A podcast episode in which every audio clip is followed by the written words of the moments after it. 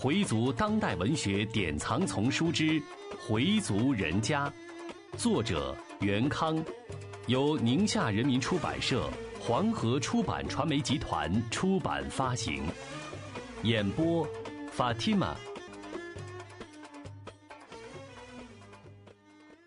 第二十五集，幽会在香山。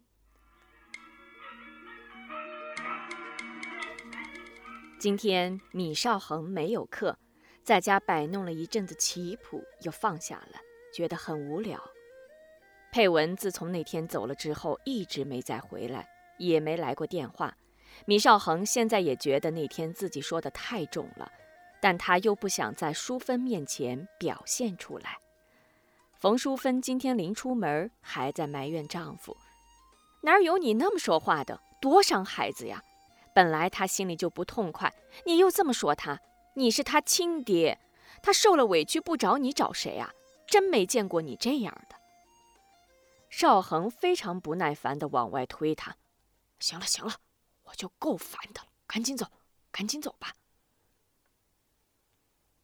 一个人闷在家里，什么都不想干，他很想找人聊聊，或找个什么发泄发泄，但自从他们搬到望京后。离原来的那些老朋友都远了，最多也就是打打电话说两句，很少有人到他这儿来。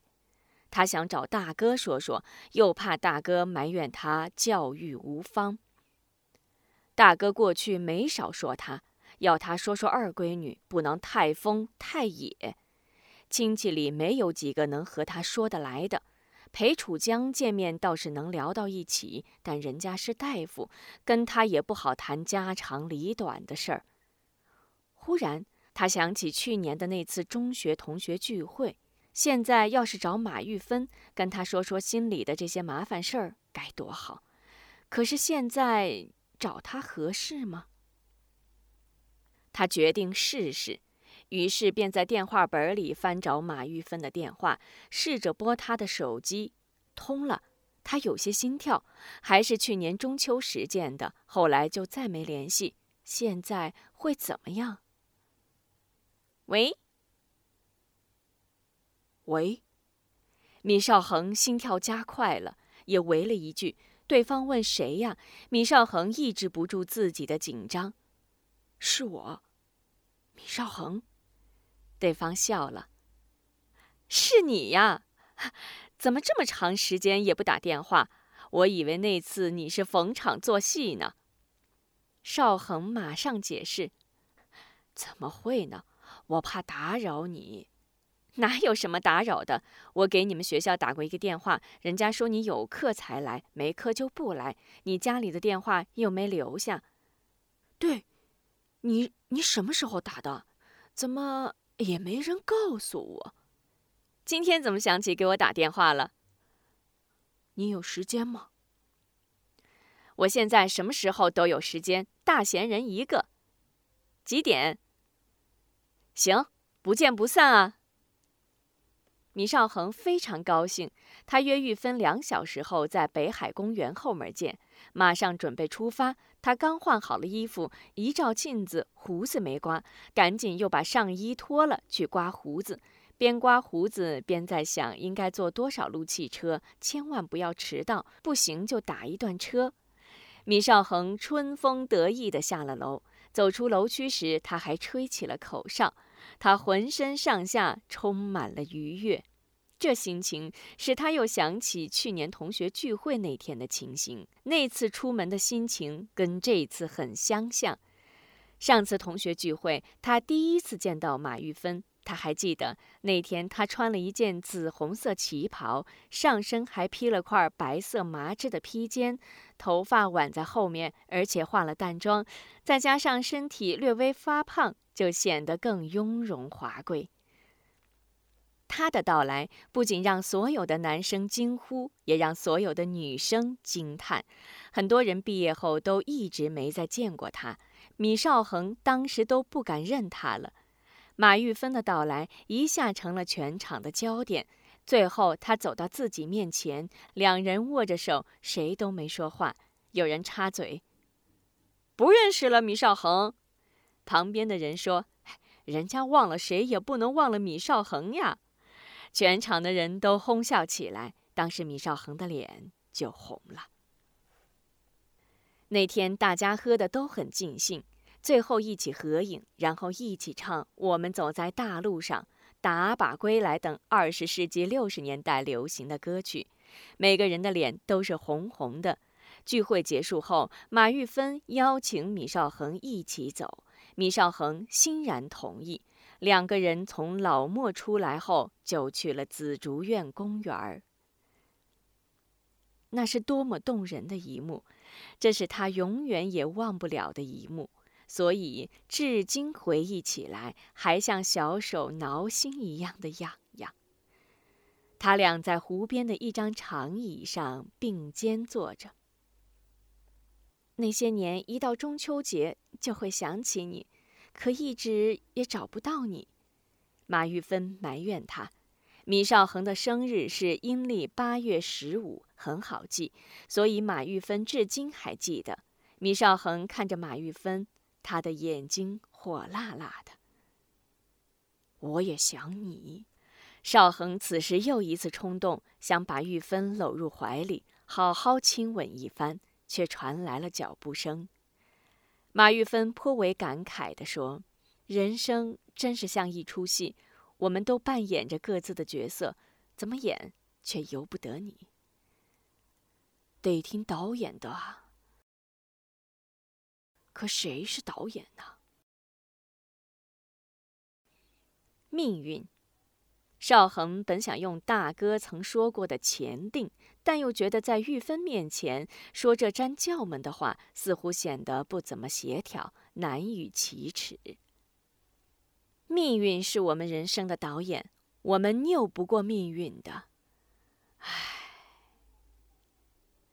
马玉芬非常感慨地长出了口气，把头转过来问邵恒：“你现在生活的还好吧？”怎么说呢？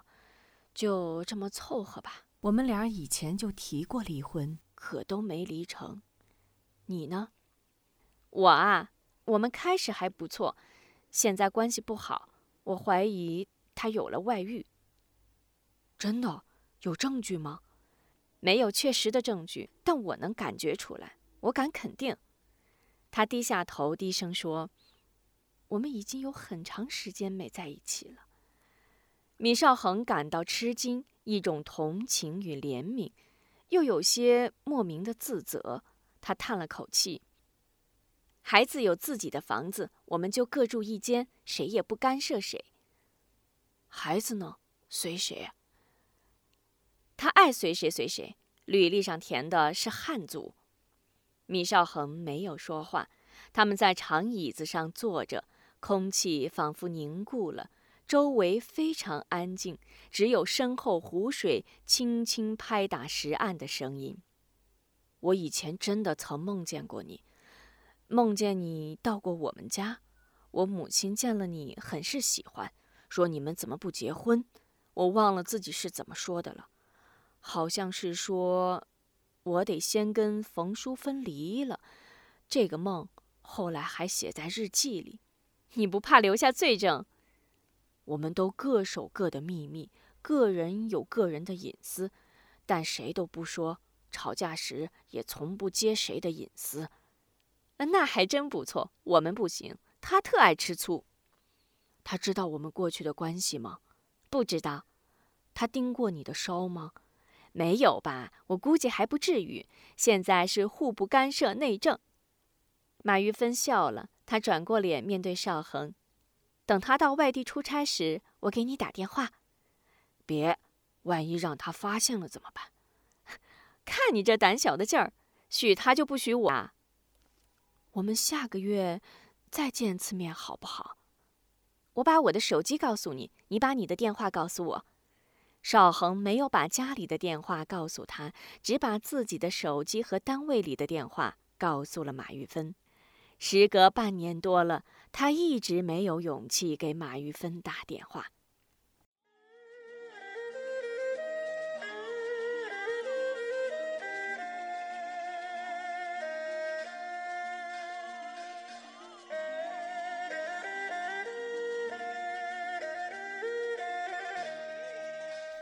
暮春的北海公园游人如潮米少恒到达北海公园后门，已近中午。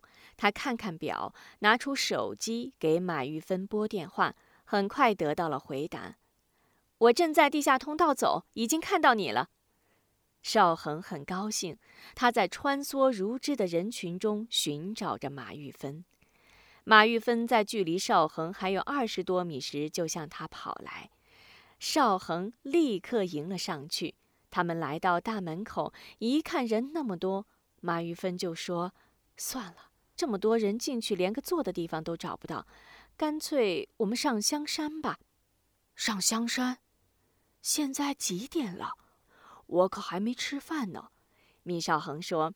马玉芬好像什么都不在乎。那有什么？现在就走，一个多小时也就到了。没吃饭有什么关系？路上随便吃点算了。两人上了车，正好有两个挨着的座位，两人肩挨肩的坐下。这是辆空调车，车价比别的车贵，所以车上人不多。他们到达香山时已经快两点了。迎面走来的都是从鬼见愁下来的人，往上走的人非常稀少。马玉芬很得意地对邵恒说：“你看，人家都在下山，我们上山，公园里的人就会越来越少。”果然，这里要比北海公园清静得多。略微发胖的马玉芬上山时有点接不上气，邵恒比较瘦，他挽着马玉芬的胳膊。宛如一对夫妻。不行了，我得休息一会儿。马玉芬终于走不动了，他们找了个地方坐下。不远处有个小卖部，邵恒买了两瓶矿泉水。看来你得减肥了。我们每周都来爬香山吧？爬山可以减肥。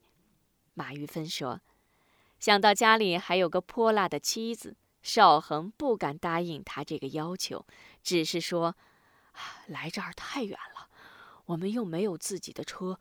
要是有车就方便了，什么香山八大处、十渡龙庆峡都可以去。你闺女买车了吧？哎，别提她了，前几天啊，刚让我给骂了一通。因为什么呀？”米少恒就把配文的事情一一说给了玉芬。你看看像什么样子？马玉芬说：“现在的年轻人，我们还管得了吗？管不了。你看，我们就一个儿子。统计户口时，我说还是报回民吧。儿子说什么？我才不报回民呢！吃什么都受限制。现在多方便，随便吃随便喝。我说你报了回民以后，高考还能加分呢。你猜他说什么？说什么？人家说。”不要照顾，凭自己本事，考上就上，考不上就打工，给我气的什么似的。他爸爸什么态度呢？他爸，哼，不表态，实际啊就是支持他儿子。儿子的事他从来不管，对他来说，现在家就是客栈。连我们儿子都说，我老爸外头准有情人。您爱信不信，我能不信吗？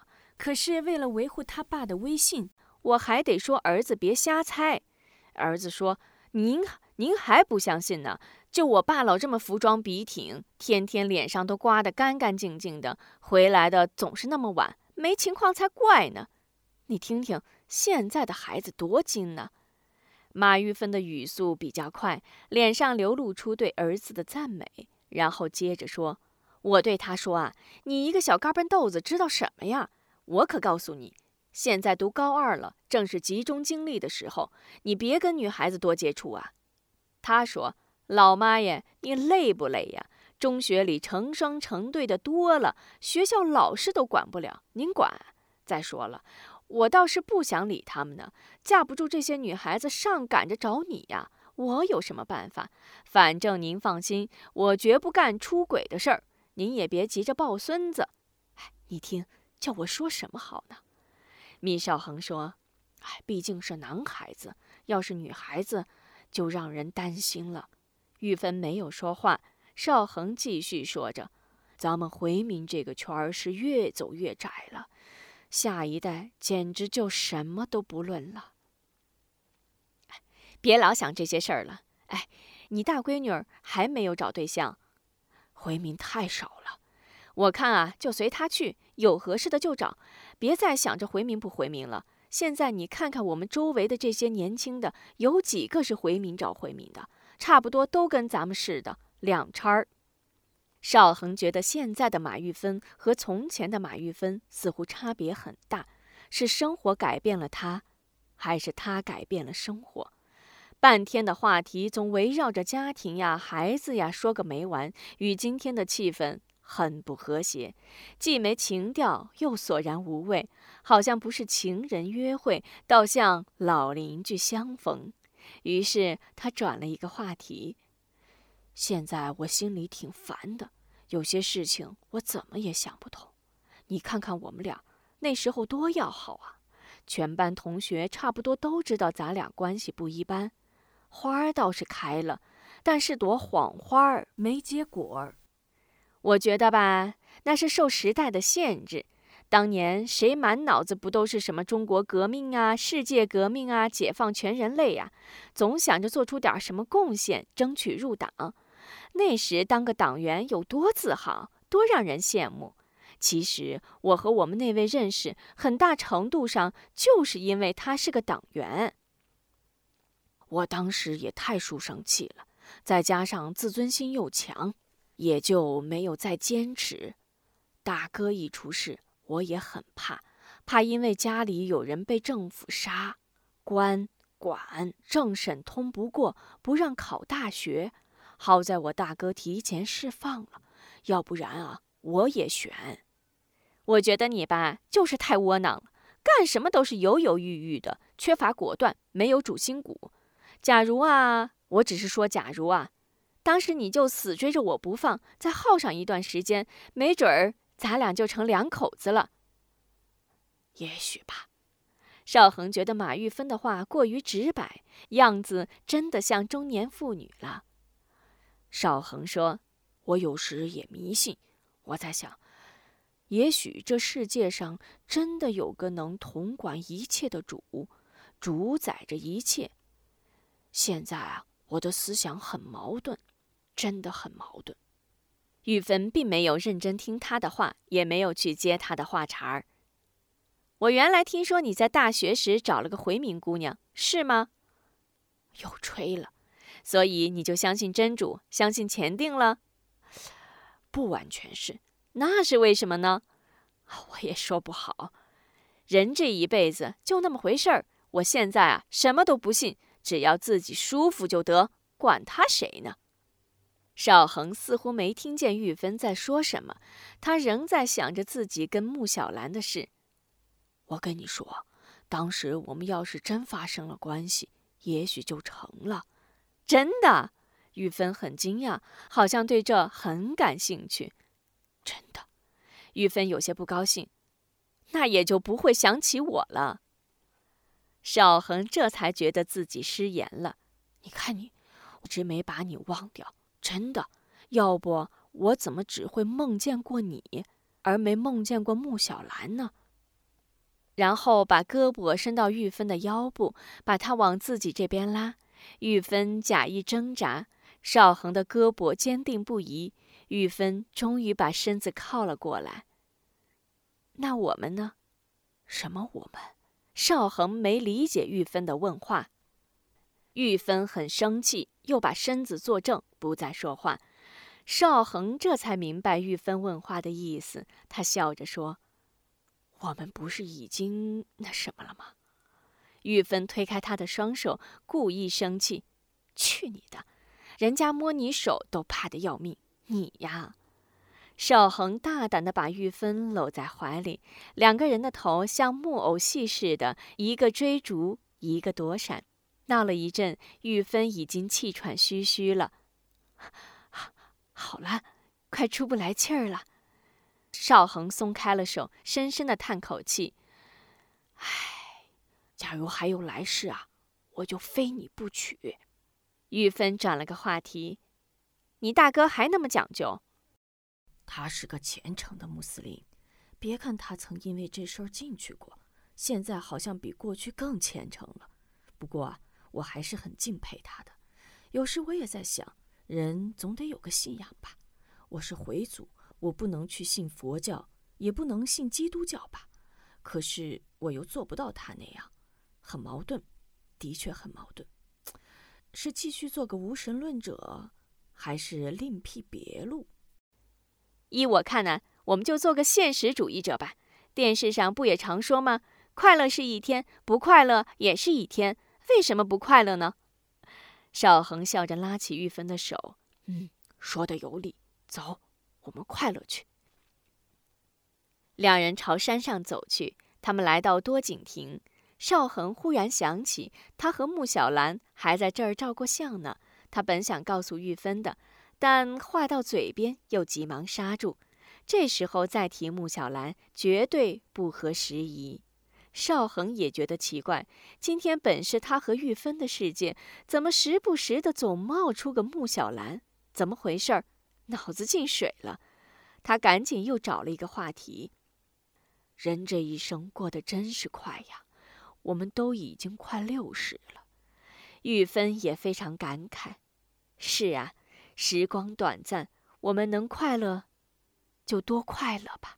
回族人家，作者袁康，演播法蒂玛。